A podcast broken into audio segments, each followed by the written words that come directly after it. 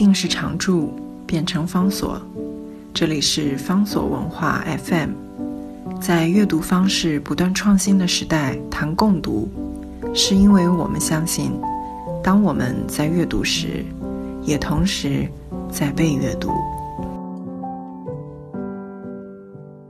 在今天节目当中，为大家介绍的是 Garcia Marquez 这位了不起的哥伦比亚拉丁美洲的小说家。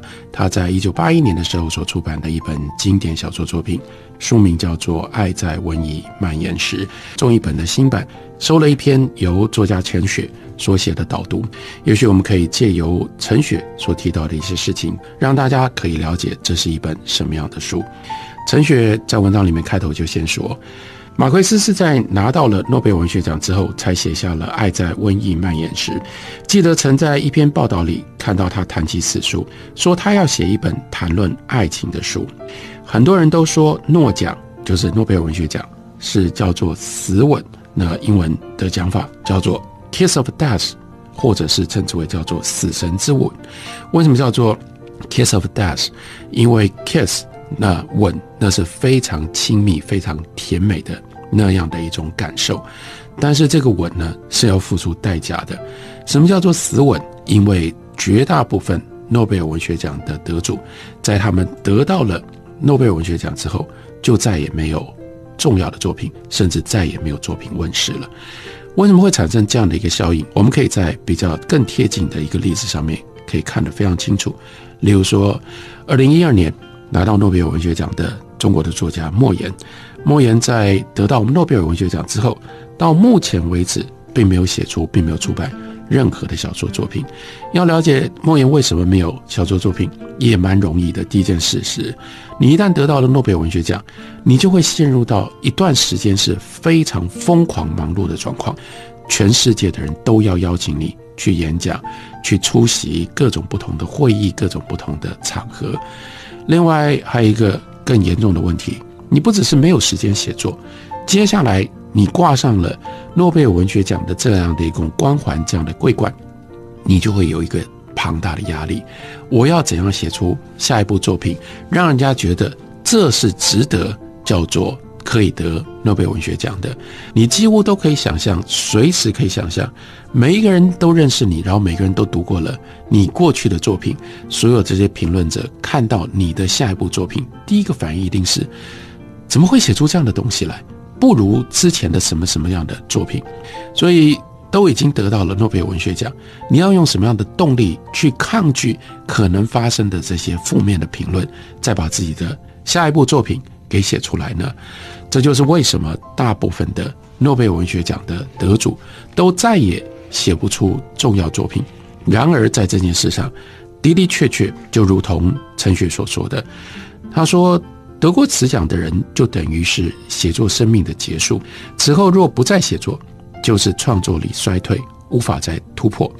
但 Garcia Marquez 他拿到诺贝尔文学奖的时候，这个时候他才五十二岁，所以他正值盛年。是他写作的巅峰时期，于是他跟大家都不一样，真的是一个非常独特的特例。他回应诺贝尔文学奖的方式，是以世间最普常也最容易被轻忽的题材——爱情，作为他得到诺奖之后的重要作品主题。我不知道当时的世界文坛如何回应 Garcia Marquez 的举动，但小说出版之后，诺奖的《Kiss of Death》并没有撼动。Garcia Marquez，爱情的主题材也没有让 Garcia Marquez 受困。事实上，他在《百年孤寂》里也大量的反复的辩证爱情。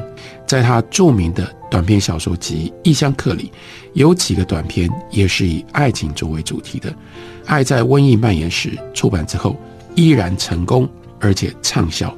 在某个程度上，甚至可以说是 Garcia Marquez 另外一次写作上的飞跃。此处始终名列 Garcia Marquez 重要著作的前几名。陈雪特别提到了 Garcia Marquez 小说，经常第一句就抓住了读者的目光。爱在瘟疫蔓延时，开头是这样开头的，这是无可避免的。他总在闻到苦杏仁的气味的时候，一起受阻爱情的宿命。踏入依旧昏暗的屋内的那一刻，是要处理一件对他来说。早在许多年前就不算紧急的案例。这样一个句子里面，它有非常复杂的时间上面的纠结。陈雪的评论是：这是无可避免的。这句话下的真好，一开头就抓住了读者的心。什么是不可避免的？是爱情？是宿命？是死亡吗？随后，卡西亚马凯斯就展开了对于细节的描述。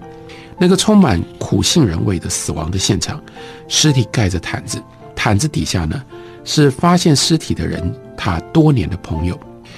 陈雪说：“我非常喜欢 Garcia Marquez 展开细节的方法，光线的明暗，各种气味飘散，一件一件器物如何摆设，每一个家具的位置。这一段只有十二行的句子里，就将这个死者的生命展现在。”读者的眼前，当然，这并不是一本侦探小说。这个死者也不是小说的主角，只是作者透过书写这个角色，展开本书中关于爱情这个命题的第一次辩证，并且把书中的第一个主角这个医生他的性格、生活习性，随着这个死亡事件的推演，把它给呈现出来。随着这个死亡，故事开始推向这个医生跟他的妻子。这一段相处了数十年的夫妻，多年之后竟然只为了一块肥皂吵架怄气，在医生就在一次意外当中不幸丧生，因此两个人死别了。真正的主角是在这个医生的葬礼上面出现的。陈雪另外提示了一个这个小说比较特别的地方，很少有爱情故事是描写老年人的，但 Garcia Marquez 就这么做了。这两段蔓延了几十年、生死不渝的爱情，在小说里读者看到的不是才子佳人，而是一对老夫妻以及苦苦等待多年的另外一个老先生。在 Magaz 笔下，鸡皮鹤发并没有阻碍爱情，反而是爱情的证明。这个小说的主要核心的故事，真的是如此的坚韧，坚韧到荒唐。在书的封面。我们就会看到这么样一句话：花朵会干枯，盐巴会腐蚀，爱情会让人忘了苍老，会让时间变得具体而为。他已经等待他的对象，等了多久呢？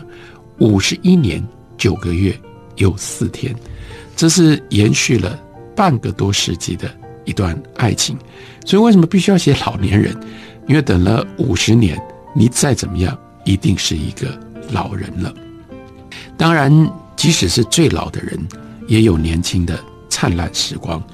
这一对分散的恋人也是如此。这样的描述是 Garcia Marquez 最擅长也是最高明的地方。他挥动了他的手指，就把时空拉回了半个世纪之前，让他们回到两个人相识之初。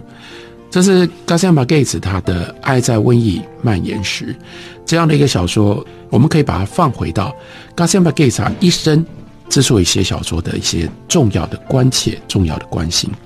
其中一个绝对逃躲不掉，不管他写的是什么样的故事，都跟拉丁美洲的背景、跟拉丁美洲二十世纪的历史是分不开的。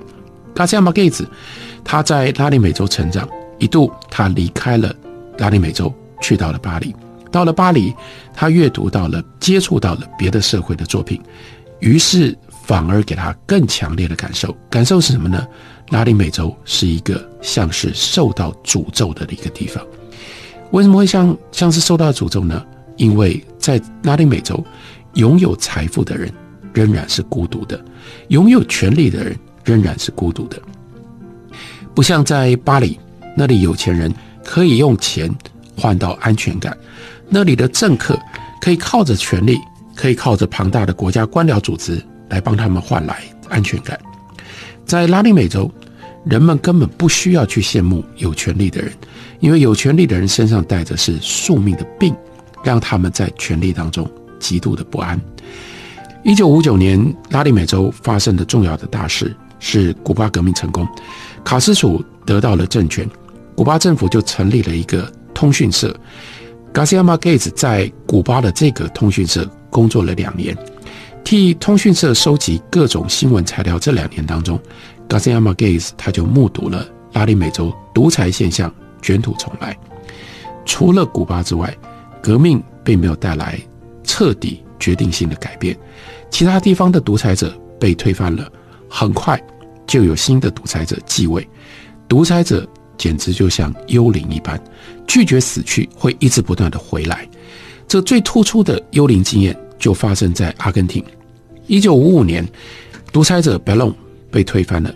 几年之后，又有了新的独裁者，这个新的独裁者是原来的那个贝隆。所以在这种状况底下，那是宿命的感觉，宿命或者是命运。于是就透过这样一种拉丁美洲跟独裁跟权力有关的具体的冲击，进入到了。卡斯亚马盖茨的小说的视野里，他的小说另外一个重要的主题就是写命运，就是写宿命。我们休息一会儿，回来继续聊。